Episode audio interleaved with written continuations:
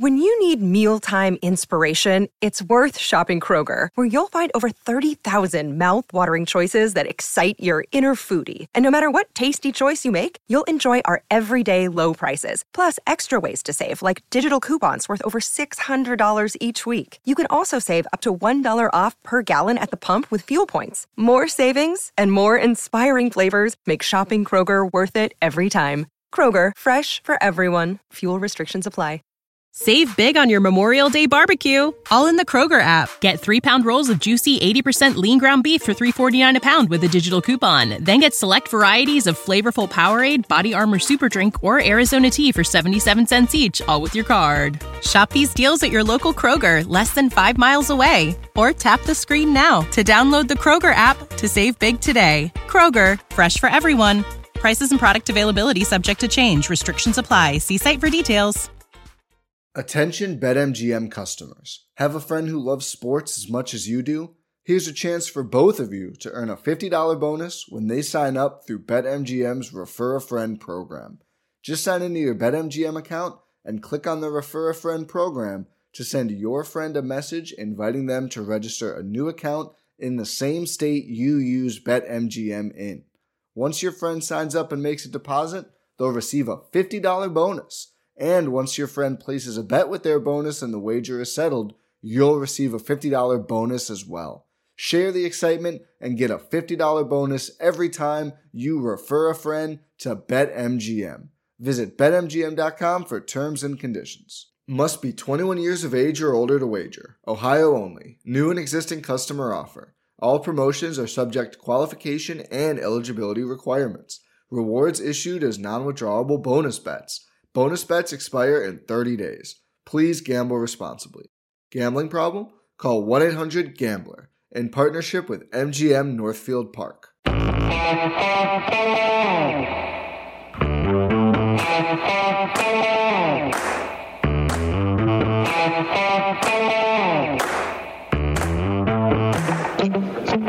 Hi, folks. Welcome to another episode of Film Study. This is Ken McKusick.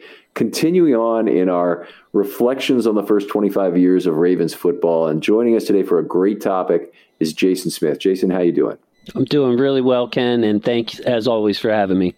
Uh, pleasure, pleasure is ours uh, to be sure. So we're going to talk about Brian Billick and his tenure here a little bit today. A very key figure, obviously, in Ravens history in terms of of turning this franchise around. But I want to let you kind of direct the conversation, kind of uh, take us from the beginning. Sure. Well, um, before Brian Billick, we had Ted Marchibroda as the Ravens' first head coach, and Coach Marchibroda was a Baltimore Colts head coach. And part of the reason I believe that he was brought in is to put the city at ease, uh, to have this new team. As a matter of fact, the first Ravens home game, you had former Baltimore Colts out there to kind of welcome the Ravens to the city and make it feel like it was Baltimore's own and not Cleveland's team. Hey, this is Baltimore. Your old Colts are here. And I think hiring Marchibroda was a just a symptom of that whole thing. So uh, basically, the team struggled under Marchibroda their first two years, and in 1999 we hired Brian Billick. Yep. So it was three years under under Marchibroda, and they were, I guess, four and twelve, then six and six nine and one, I think, in '97, and six and ten in '98. So they, they hadn't done a lot. Very offensively oriented team uh, under Marchibroda. Marchibroda came to the Colts at the dawn of the Bert Jones era. Uh, it was a very exciting time. But uh, just very briefly, Joe Thomas had actually come out of the general manager's chair to take the on-field head coach job during 1974 and then he hired Marchibroda after the season. No ego. He didn't want to keep the job. That was never part of a plan.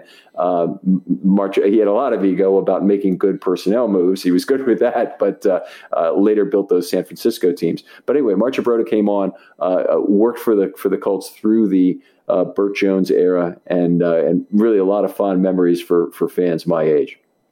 Yes, and Marchibroda, I remember my dad telling me, "Yeah, he's good. He's he's he'll work for us." So uh, even older fans, my dad is up there in age, uh, embrace Marchibroda. And yes, I did say two years. He Marchibroda was our coach for the first three years 96, 97, and 98. So 1999 we hire this young offensive coordinator. He was 45 years old. Uh, the Vikings were number one in the NFL. They were 15 and one in 1998. Under Brian Billick as their offensive coordinator. They averaged 34.8 points per game. Of course, with Randall Cunningham, he had Randy Moss and Cris Carter. Robert Smith was a, a dual threat, a, a do it all kind of running back. So Billick had the talent there for sure, but he was known as an offensive genius. Yeah, absolutely. A cyber coach coming here and and uh, really was willing to take the top off uh, for four quarters on you offensively with with the weapons he had there.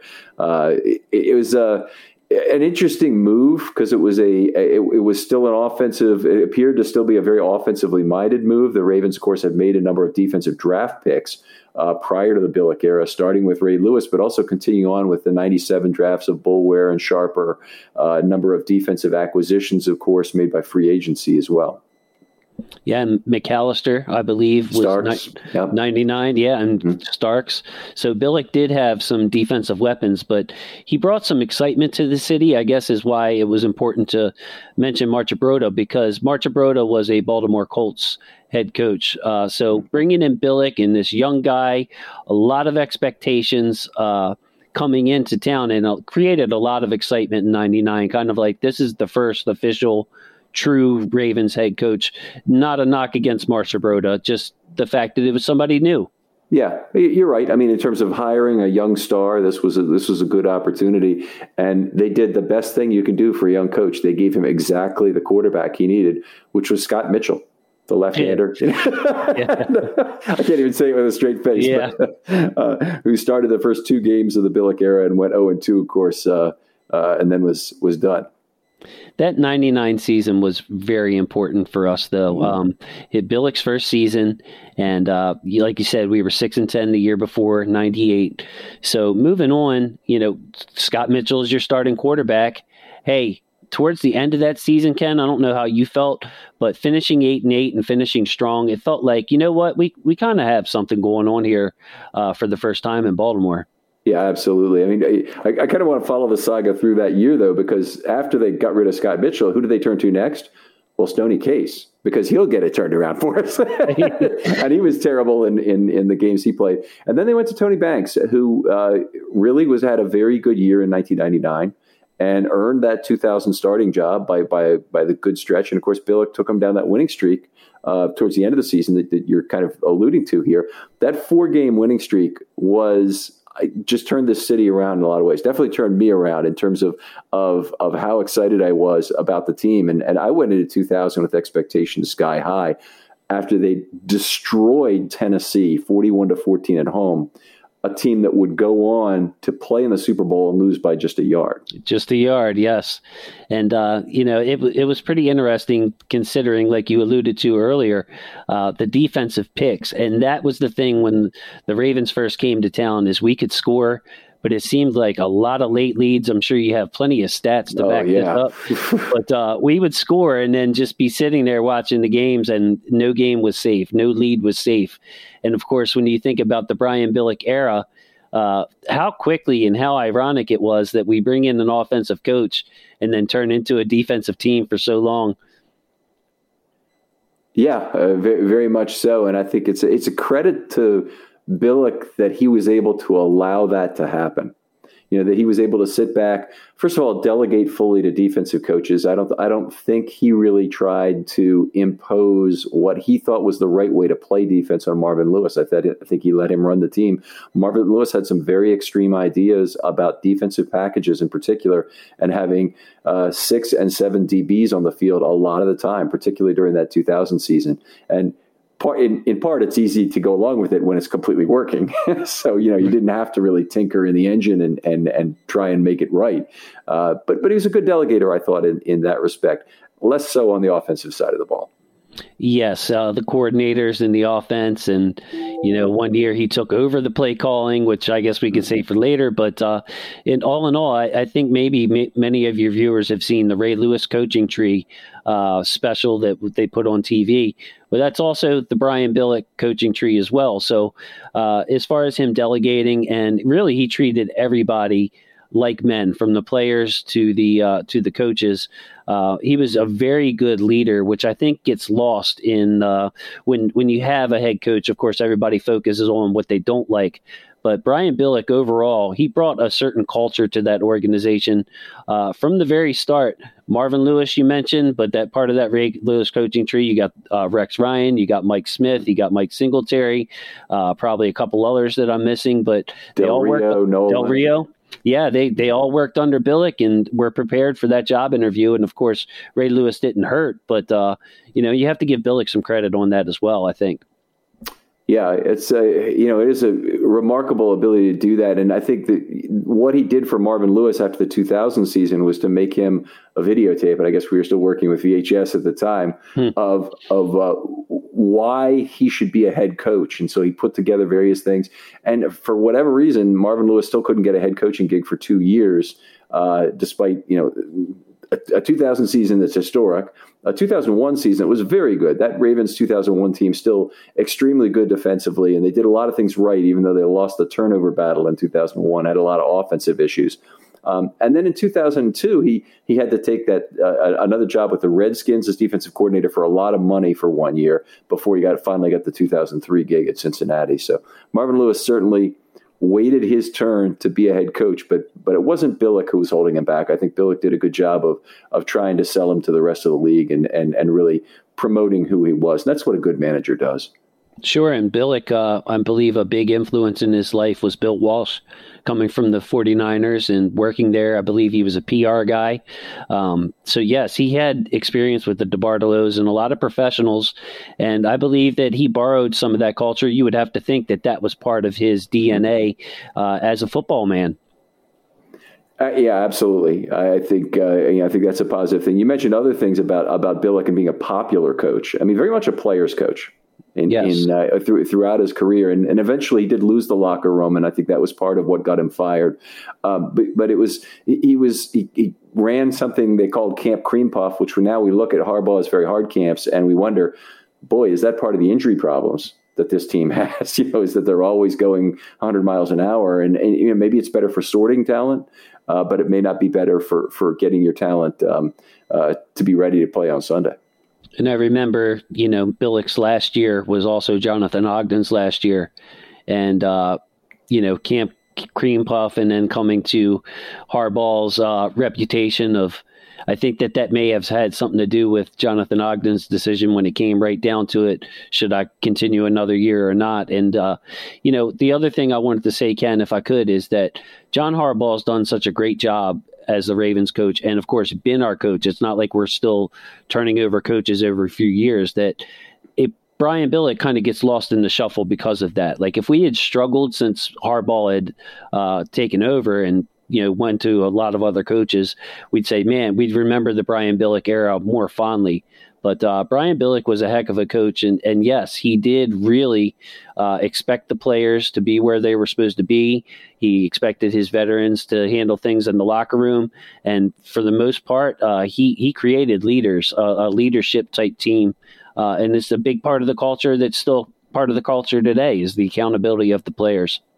Yeah, I, I, agree. That's that's really one, been one of the things that's really stayed from from one of the next. And you'd expect a lot of things about the Ravens to be the same. I mean, the front office has been the same. Been it's effectively been the same person making these draft picks for all 25 years. Not the same person, the same team of people, you know, because DeCosta's been here the entire time and so has Ozzie. And even though the roles have switched, you know, they're still working with a very similar set of philosophies on how to evaluate talent and how to make choices. And you expect things like that to also, uh, you know, be ingrained, uh, uh, you know, as the Raven way when you don't discard all your coaches when a new coaching staff comes in. So you expect a lot of those things to last. And, and I think they have. I think it's, you know, it's been one of the really nice things about watching these franchises, just how well run it is. It is, and you know, when you coach for so long, like I said earlier, you know, pe- all people are, are not going to love everything about a coach. I mean, we hear the, the, as successful as Harbaugh is, we hear things about Harbaugh that we don't like, and it was the sure. same with Billick. And you know, to be quite honest, you know, without him having a quarterback uh, that he could rely on to lead this team, and coming here as an offensive-minded coach, uh, it left him open for a lot of criticism despite the success that the team had at times. Yeah, big big handicap, obviously, and we made this point is is that if you look at who Harbaugh has had a quarterback, he had Joe Flacco from day one, and he lasted all the way until he got hurt and Lamar was ready to start. And it, of course, there are a few games started by guys in 2015 when Flacco missed a portion of the season with the injury. And but basically, Flacco didn't miss any starts, and Lamar hasn't either, other than a COVID game, an RG three game at the end of the season, those sorts of things. There haven't been there haven't been any significant playing time missed by either of his franchise quarterbacks. Billick did not have that same fortune. You know, Billick came on and Scott Mitchell was the quarterback for two games, and Stoney Case was the quarterback for four games, and then he got Tony Banks at the end of the season, and then they, they go to 2000, and he had Tony Banks again, who who was you know on the decline and sucking, and he, and he went to Trent Dilfer, and Trent Dilfer, even though he wins the Super Bowl, isn't good enough, so they have to get Jeff Blake. Uh, sorry, not Jeff Blake. They have to get uh, Elvis, Grbac on a five year deal. Well, that'll mm. solve it, right? and, and, you know he of course got messed up, and, and they also got Cunningham as a backup, so they had to work with both those guys in 2001. 2002, he had the same quarterback for the whole year in Jeff Blake but it wasn't anybody particularly good, and they're ready to get rid of him. 2003, I, I understand after you know four years of dealing with that why Brian Billick would have been pounding the table to move back into the first round to get Kyle Boller. It wasn't the right call, but but I understand why he was doing it. So they got they got Boller, and how long does he last? Half a season, the norm, you know. and they have to bring in Anthony Wright to finish that year.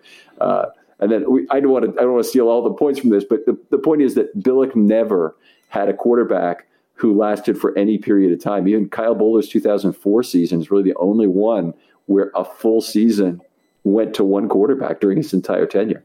Yeah, and I, you're making me look now, but I believe Chris Redman was a second round pick, and he was on that 2002 team. team. Sure. you're right. He started, so they, it wasn't one quarterback. He he was the Monday night quarterback who who, who got the big win over Denver. Yeah, I'm showing Chris Redman's first year as the year 2000 because I, I, remember mm-hmm. seeing him on the bench during the Super Bowl where the, the announcer saying, "Well, there's the future quarterback, Chris Redman, sitting there." You know, Louisville product himself, by the way, Chris Redman. Um, so yeah, he he had he didn't work out like Lamar. So Billy really, I guess Chris Redman was looked at as the future uh, of that quarterback. They tried to plug it up with Grbac, and then in 2003, like you said, with this defense, it was time to get ourselves a franchise quarterback, and that was really um, Billick's. You know, Kyle Boller had that strong arm that Billick wanted. Let's get back to attacking deep, and of course, he just uh, you know, Billick fell on the sword. And I remember him joking on the NFL Network one night when they asked him a question about quarterbacks. He said, "Well, if I knew any, knew what I was talking about quarterbacks, I'd still be coaching." And uh, so that was just classic Billick. Uh, you know, putting himself down, kind of humor. But it's uh, yeah. he he was pretty funny. He had a, and, but he had a lot to do with that 2000 season, Ken, which is what I wanted to spend some time uh, sure, sure. Let, us go that. I, I, there's other great stories about Billick and and and his quarterbacks to come back to, but go ahead. Yeah, so uh, I, I, believe everybody knows about Ray Lewis and what happened to him after the Super Bowl um, early in 2000, uh, and that played a big part um, of Brian Billick as far as his leadership because this was a PR nightmare, unlike you know the NFL had seen, and really probably one of the worst situations uh, since. Because Ray is a superstar defensive player of the year uh, that he would go on to win in the year 2000. But um, there was a few things about that. Uh, the Super Bowl day, I'm kind of working backwards here, but Super Bowl week, the fact that he took the heat off of Ray, scolded the reporters. Now there wasn't any social media back then, but there was Sports Center and those kind of shows. So you saw it repeat day after day after day. Billick laid into the reporters, told them that they're not, uh, you know, qualified. I believe was the word he said to to, to judge this trial, and we're not going to replay it. And basically, you know, where everybody was swarming Ray Lewis and wanted to ask him questions from all over the world. You know, Japanese reporters and such, uh, you know, British reporters. They all came in and swarming. They all, they, none of them wanted to ask Ray Lewis about the game. They wanted to ask him about what happened in the off season, and Billick kind of just came in like a, a bat out of hell and tried to divert all the attention to himself. So that that always stuck stuck out to me as a man that you know knew what his team needed, that he wanted to be the bad guy, make me the bad guy.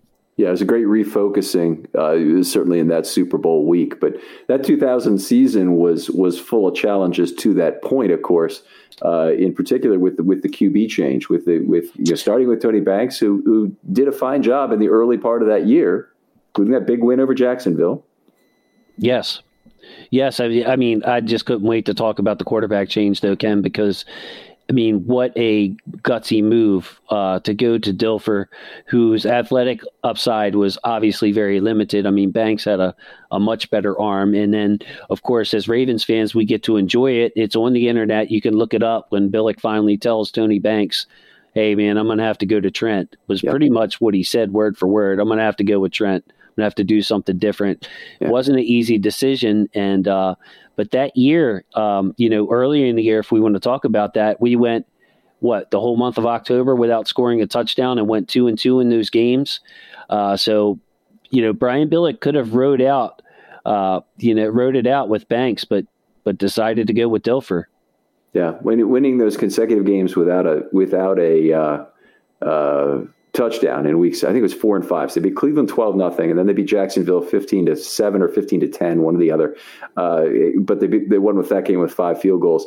That's one of the most incredible things that's ever happened in my time as a fan. I mean, yeah, just, I don't think we'll ever see that again, Ken. I, I would I would be shocked given the nature of the offensive game and whatnot. The, the last time it had happened was in the twenties uh, 25 or 26 it happened. You know, you know, a lot of weird six to nothing, six to three kind of games back in that era when you had you know two of the better teams in the league playing. But uh, it was that was a really uh, really oddball you know pair of games. It was a pressure packed situation for Brian Billick because here you had this defense that was on the rise, and it was pretty clear. I believe we didn't we shut out Pittsburgh opening day. I believe up sixteen nothing. So it, it was clear early that we had something on this defense that was special. And um, when you go uh, literally a month without scoring a touchdown and are able to win two games, that puts you in some kind of predicament where you know, staying the course would have been the easy thing to do and hoping that Banks reverted somewhat back to his 99 form. Instead, you're throwing out a, a quarterback that uh, Tampa Bay had given up on in Trent Dilfer. Yeah, they still had not scored at that point. And that was the, this is a third straight loss. So they started by winning the first two games that streak, and then they lost three in a row, which finished. Off, I think I've got this right because they, they, lost to Pittsburgh nine to six. Uh, they lost ten to three to Washington in week week five or six, I want to say, and then they lost uh, they lost fourteen to six to um, to Tennessee, and that's when the change got made. And Dilfer actually came in almost hit Qadry Ismail in the back of the end zone for a game, what could have been a game tying TD. That had to make a two point conversion as well uh, in, in Baltimore. Exciting game right there. And then the next week they went to uh, um, uh, Cincinnati and they and they started scoring again and won. Yeah, so I'm going to read off the scores just for anybody who cares. So October 1st, we won 12 to nothing uh, against at Cleveland. Then we went to Jacksonville and won 15 to 10. Good old five field goals that mm-hmm. day. Uh, we go to Washington and lose 10 to 3 and we go to Tennessee and lose 14 to 6 which was a home. big game yeah. that's yeah that's at home and that was the alleged uh, they stole Trent Dilfer's playbook game in Tennessee I think that was it was in Baltimore, so I think it was actually in the later one they won that they stole the playbook. Yeah, that was that's that was a big story from that year, though. Um, eh, but then and then the, the the week after that they they got they got beat again nine to six by the Steelers, right? After yes, nine to six, nine to six to the Steelers, and then they finally broke out for a whole twenty seven points mm-hmm. at the Bengals, the good old Bengals. Uh, so yeah, the uh, the Ravens actually shut out the Bengals thirty seven to nothing, and then beat them twenty seven to seven that year. Yeah, and that put us that win over the Bengals put us at six and 4 mm-hmm. So it was still um, you know, touch and go for a team that would not lose again that year. And then the, the, the next game, or was it two games later, they went back to Tennessee and were the team to win it, first team to win at Adelphia. Yes, a huge win for that team. No, no one had won in the Adelphia Coliseum, and we win twenty four to twenty three that game. Um, wow, yeah. Just looking at the game log, though, it's uh, it's bringing back a lot of memories. It's, it really is. I was actually at the Jets game, Week 17. Mm-hmm. So officially, I saw the record-breaking uh, points allowed defense. You know, I guess I put the cap on it there. Uh, we gave up 20 points to uh, Vinny Testaverde and the Jets, if I remember, on that day. They threw uh, Testaverde threw the ball that day 69 times. See, Ken, you, you, know stuff. Ken, you know stuff. I love it, dude. All right, yeah. let's, so let's let's move on a little bit. Obviously, the, one of the things, and they got to the postseason, and Billick's behavior then very regimented. Yes, yes, um, very regimented. I I love the fact that a lot of people don't know this, but I love the fact that he planned the daily schedule through the Super Bowl, which is something I never forgot. But um, that kind of confidence and planning, and I remember the players noting this. I don't, I can't remember which player, but I've seen these clips over the years where they walked in and their whole their whole it was planned out uh, every day was planned out through the super bowl in other words hey guys uh, we're going to the super bowl we have this planned out it's not this week's schedule and then we'll see what happens uh, just kind of one of those subtle messages for billick who was a master motivator yeah it was, a, it was a it was a very good message, and it is a, a multi-game message. I think actually they did that after they beat San Diego. It was the early December. They they clinched their playoff spot fairly early, although they were still fighting for the division. Then they said, "Okay, here's the plan. There's what we're doing all the way through Super Sunday," and that was uh, that was pretty cool. That's what they used to call the Super Bowl Super Sunday. Sunday. Yeah. And Ken, something I, I, wrote down really late on this was the P word. Almost forgot about the yes. P word. Festivus. Uh, a, a, Festivus Maximus was what the players uh, or what the town kind of rallied around. But Billick, with the Ravens, of course, had never made the playoffs. Billick would not allow his players to say the word playoffs until they made it. So, um, you know, again, just all these motivational tactics that he used that he it wasn't it wasn't uh, the same kind of thing. He always had it always seemed like he had some kind of unique idea that nobody had thought of. You could almost see him sitting in his chair late at night and be like, "Yeah, that's that's what I'm going to do." Never heard of this before, but uh, it wasn't a college rah rah type of thing. It was a uh, kind of a subliminal message type of motivation that Billick was was kind of famous for. Yeah, he was he was very good at it. I, I, want to make sure we hit on the playoffs here because three of the four playoff wins were thoroughly formulaic. It was really that Tennessee game which stood out to me in bold relief as being a different way, needing a different level of motivation against what was honestly the second best team in football that year. That game played in Tennessee for, during the divisional round. That was the Super Bowl. Make no mistake. It was, it was, and uh, you know, it, it, made me think of uh, another thing too. It, um, you know, before we get to the playoffs, remember the clip where Billick had the Sports Illustrated rolled up in his back pocket. The Sports Illustrated said the Titans were the best team in the NFL, and of course he pulled that out after we beat them, uh, uh, believe in the regular season, and said maybe they are, but not today. Yeah. Just again, just typical Billick stuff that I, I really grew to appreciate over the years. But yeah, uh, what what was your point specifically about the playoffs and how he attacked that? Yeah, lots. Of, there are lots of things about this, but obviously he was very unhappy with the way that they put up on the video board before the game a lot of the comments, including I believe the the, the, the scene you're alluding alluding to with the magazine saying they're not the, they're not the best today kind of thing. But it was like Tennessee had manufactured this incremental rivalry, and I have a um, it's not a director's cut; it's like a network feed of the game where they even have the commercials included and what they talk about, which is by the way one of the most interesting things you can ever watch because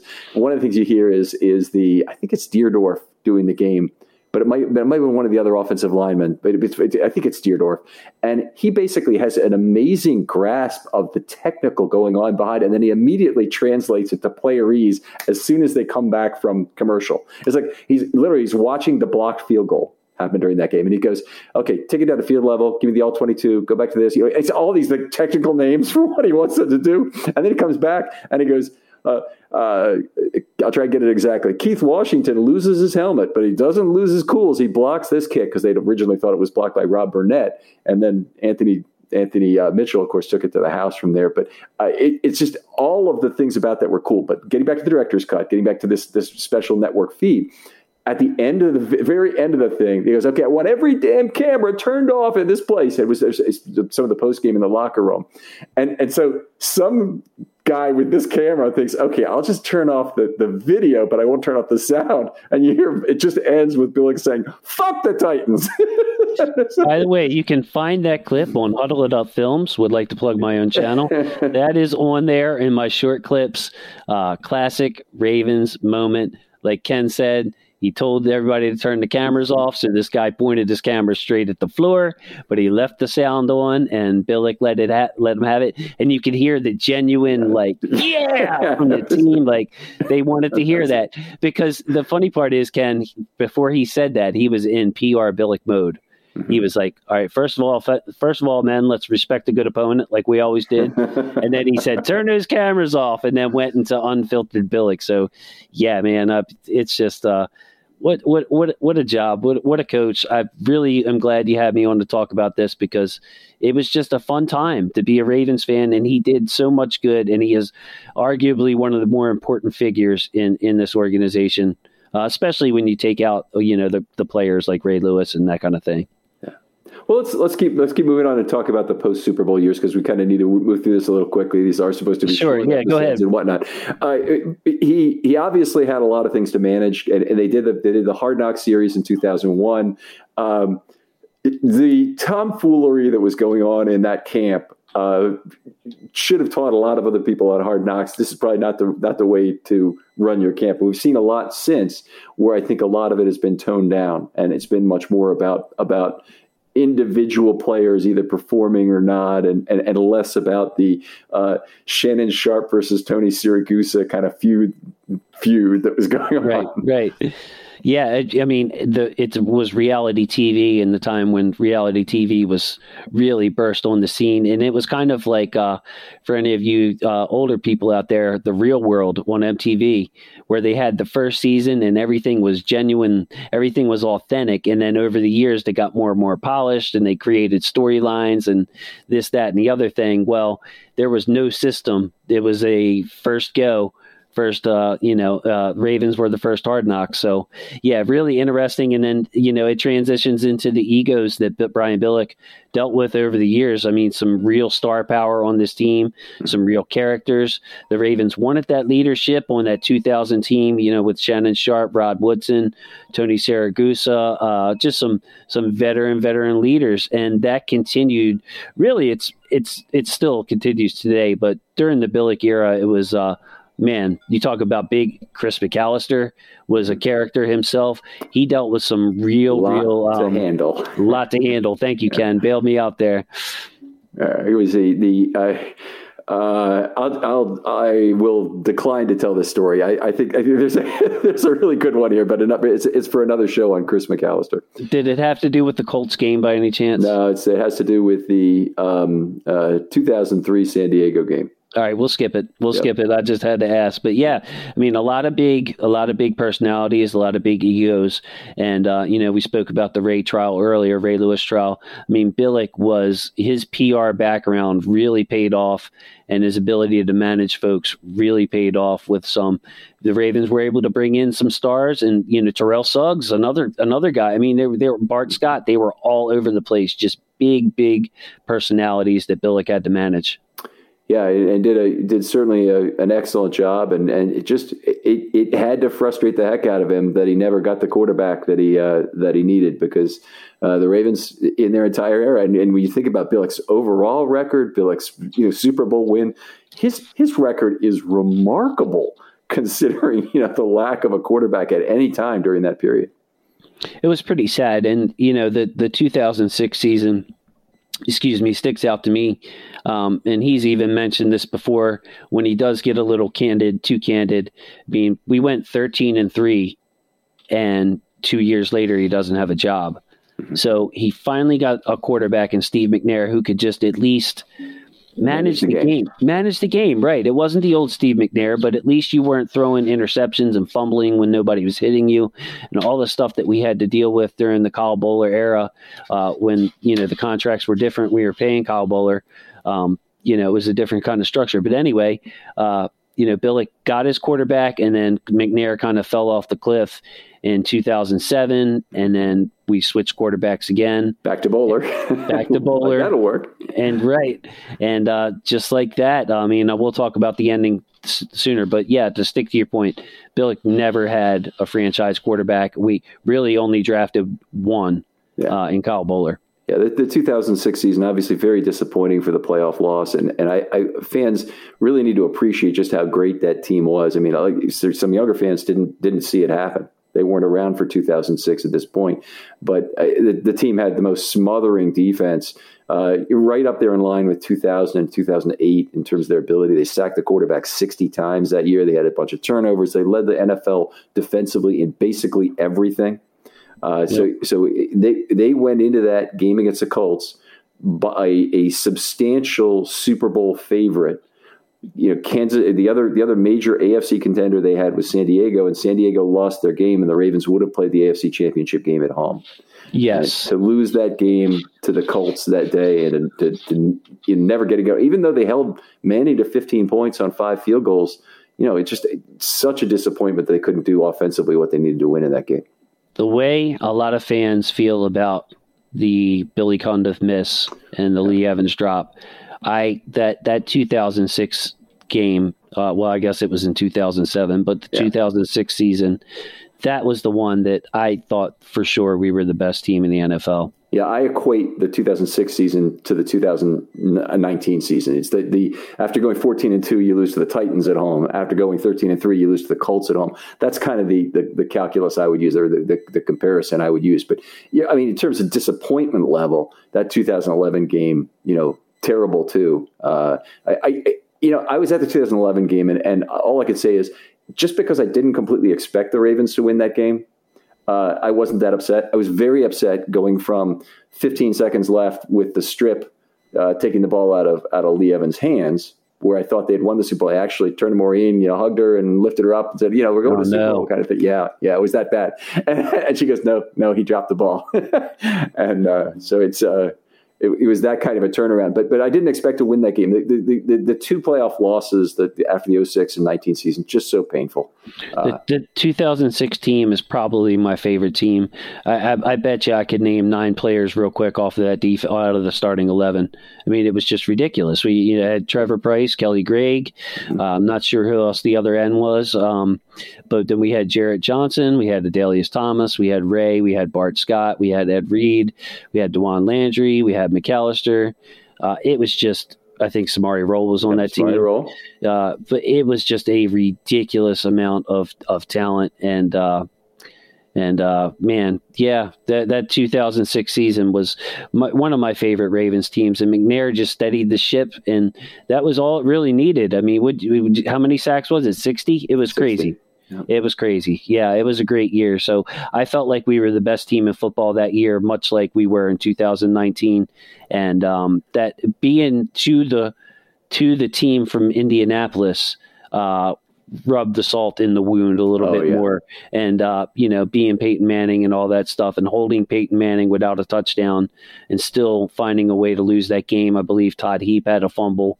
It was just anything that could go wrong did go wrong in that game. So I didn't expect to talk about that loss. So uh, if I missed a, a, fact in there, I apologize. But trust me, it was a uh, it was a gut wrenching. You know, you knew you were the better team and, and you lost. That's kind of how I felt that day.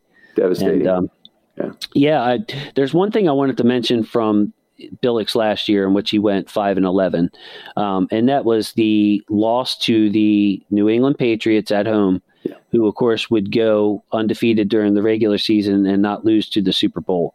Now this was a big game, of course, because you had New England, you had Tom Brady, they were undefeated, uh, and they come into our house, and uh, basically what the situation was is the Patriots needed a first down to ice the game.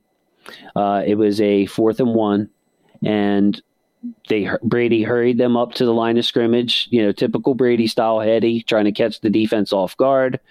He snaps the ball, and basically we stopped him. We thought the game was over. We looked over. The coaches had called a timeout. You could tell by the replay it was Rex Ryan who called the timeout. Ravens go on to lose the game. Bart Scott throws the officials' flags in the stand.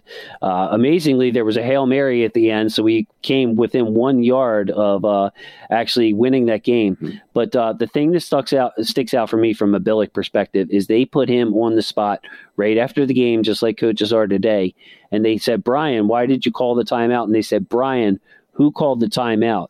Now, Brian didn't have any way of knowing that the cameras had caught Rex, Rex Ryan, calling the timeout. Brian was said we called the timeout, and it was a next question type of answer. Right. He wasn't taking any follow ups. We called the timeout. So it just went to show, even down to the when he had supposedly lost the locker room, which I guess he did, um, that he was still not letting Rex take the fall for that. I'm the head coach. I get the blame, yeah, which was just great. Didn't throw his guy under the bus. I really like that about him too. That 2007 season, there wasn't any coach who could have pulled that out. I mean, it was a street of dying men in the secondary that year. Uh, the Ravens were digging so deep. Willie Gaston uh, came off the street in December. I, I, talk about this sometimes as how the, the, the replacement level goes down as the season goes on with injuries. So obviously the street level talent pool is depleted. And, you know, to, to get down to a guy like Willie Gaston coming in and playing games for you at the end of the year is just, that's unbelievable. I mean, they tried Corey Ivy on the outside that year at, at, uh, at cornerback in their, in their desperation. Uh, you know, he was he's a very good slot corner, but not the guy you'd mistake for an outside corner. And they, they had to, you know, they had to try everything they had. They had to use every uh, bullet in the gun, so to speak, to to try and get it done. But uh, that team was very severely outmanned. So, Ken, I, I know we're running long. I'm going to wrap it up. There, was only a couple other things that I wanted to mention. One was that Billick was actually given a vote of confidence, for those who don't remember, by Steve Bisciotti that he was going to be our head coach. And then, of course, Bisciotti changed his mind, which at the time I did not like at all. And Bisciotti has turned out to be a wonderful, wonderful owner of this team. But at the time, I thought that that was uh, uh, you know, just a not unprofessional type move. Like, why give the vote of confidence in the first place? But uh, after speaking to the players, Bisciotti was uh, very transparent and said, after speaking to the players, that's the uh, decision we make. So, um, my second point on that, Ken, is that it was a tough situation of how he was let go by the team. And yet, after that, you know, he may throw a subtle jab in here and yeah. there, but he's been pretty classy with the way that he's handled this. Coming back for Haloti Ngata's uh, press retirement press conference when he was also announced to be in the Ring of Honor, and then um, of course he came back for the Ravens broadcast when he's asked on national TV about the Ravens. He is not overly critical. You don't hear any kind of bitterness in his voice. He's always very just you know he's covering the Ravens and doing film breakdowns on them every time I see him. So um, just the fact that he handled himself with class on the way out like he did the whole time after being let go in a uh, you know not a great way. Yeah, it was it was a difficult way. It was a difficult one for Bisciotti as well. I would say uh, it was a move that probably was appropriately timed, and the Ravens are very fortunate in terms of how it worked out with John Harbaugh. Uh, I, I, wish those two. Um, it, it would be easy for them to become friends again because my understanding is they were very good friends before that and almost next door neighbors, uh, particularly on the Eastern Shore, uh, but that they, they live close to each other, and, and and this really had to you know put a strain on things, as it would, as you know, if you have if if somebody fires you from work, and you know it, it's going to be difficult for you to get along with that guy. But years pass you know, time heals all wounds in, in, in, some ways, and I hope that, that the Ravens are able to, uh, you know, embrace Billick uh, um, back into the organization in a in a um, more significant capacity uh, as a portion of their history, you know, as time rolls on. Yeah, and, and I'm kind of surprised. Uh, I'd like to get your opinion on this on the fly. That Billick wasn't given another chance with a rebuilding team. Like, yeah, I could see if you had a problem with him uh, as far as okay, well, this guy might not hire the right offensive coordinators or this and that, or we can't get him. We're not letting him near our quarterbacks or whatever it was. But just from a yeah. managerial standpoint, yeah. a voice, a new direction it kind of really surprises me that a rebuilding team who just needs a whole new culture didn't um, hire Brian Billick because that he brought in spades. Yeah, he he would change your culture very quickly, and and I think that would that would have been the perfect place for him to come on and maybe even you know say, hey, your contract is for three years, you know, but we're expecting you to get this 28 year old offensive coordinator ready to coach this team three years from now or no, maybe he's not yeah. the guy, but maybe it's another guy. But but you know you you are here to be a caretaker for this organization and and get us onto the Raven way. Even though we're the Cincinnati Bengals or we're the whoever, the Cincinnati Bengals, you know, had Marvin Lewis. It was it probably would have been them. Could have been the Cleveland Browns. You know, imagine right. what if if he had turned the Cleveland Browns around. But I, I think I, am not sure what what phone calls he fielded and what jobs he ever interviewed for during that time. Uh, you know, he was an older guy at that point. He was he was almost 55 years old. So it's not where uh, hirings of that era were starting. You know, you weren't you didn't see a bunch of 62 year old guys and 58 year old guys getting hired for the first head coaching gig or even for a second head coaching gig. I'm not saying there wasn't some of it, but most teams they wanted that next really young, cool guy to be their coach. We've seen that trend continue. So it, yeah, definitely. And but uh, but yeah, I'm still. So you weren't. Were you? What would be your surprise surprise level that he didn't get at least one shot with a rebuild? Still, still surprised because of the motivator he was and and how um, effective his personality was at, at driving people toward, towards a straight goal. Yes. See, me too. I, I would just would have figured that, you know, at some point over the years he would have had some kind of role. But he also has mentioned that, you know, when they ask him about it, that he's going to be very choosy and needs to go to the right spot. Yeah. So who knows if he was offered a job in, say, Cleveland and said, no way. You know, it could have happened. We would have never known about it, uh, considering how professional Brian handles himself. Yeah, he, he easily could have kept something like that a secret. I agree. All right, been an absolute pleasure having you on. Really appreciate this, Jason. Great trip down memory lane. I knew we weren't going to get this one done in 20 minutes, but uh, really appreciate the content. This is good stuff, and and I'm sure people will like it. It's a it's the kind of uh, storytelling uh, that, that that we really love to have on this show. Tell folks Thank where they can find your work. Thank you, and I, I just definitely wanted to say for people who listen to the end. Thank you for this, and please, you know, you know, when Ken asked me, I wanted to pick out Brian Billick because I do think that he gets lost in the shuffle there, and he deserves his due respect as a huge part of what this franchise is even today. So, but yes, you can find my work at Huddle It Up Films on YouTube and Twitter. Very interactive. Uh, I'll, I'll, definitely interact with you. I uh, love my football family. Say hello to my football family, and thank you, Ken.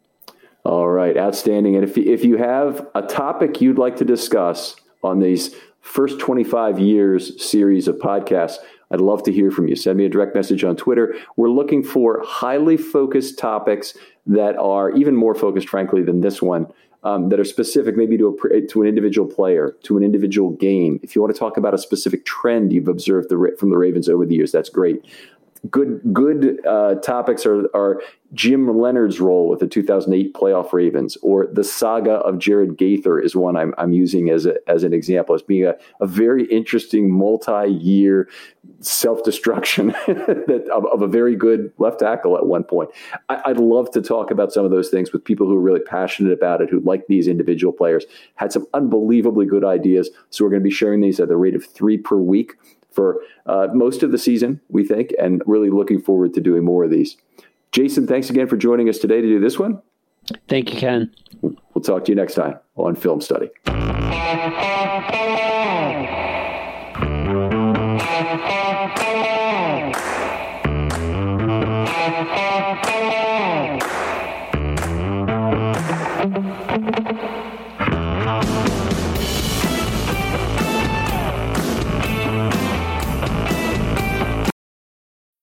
When you need mealtime inspiration, it's worth shopping Kroger, where you'll find over 30,000 mouth-watering choices that excite your inner foodie. And no matter what tasty choice you make, you'll enjoy our everyday low prices, plus extra ways to save, like digital coupons worth over $600 each week. You can also save up to $1 off per gallon at the pump with fuel points. More savings and more inspiring flavors make shopping Kroger worth it every time. Kroger, fresh for everyone. Fuel restrictions apply.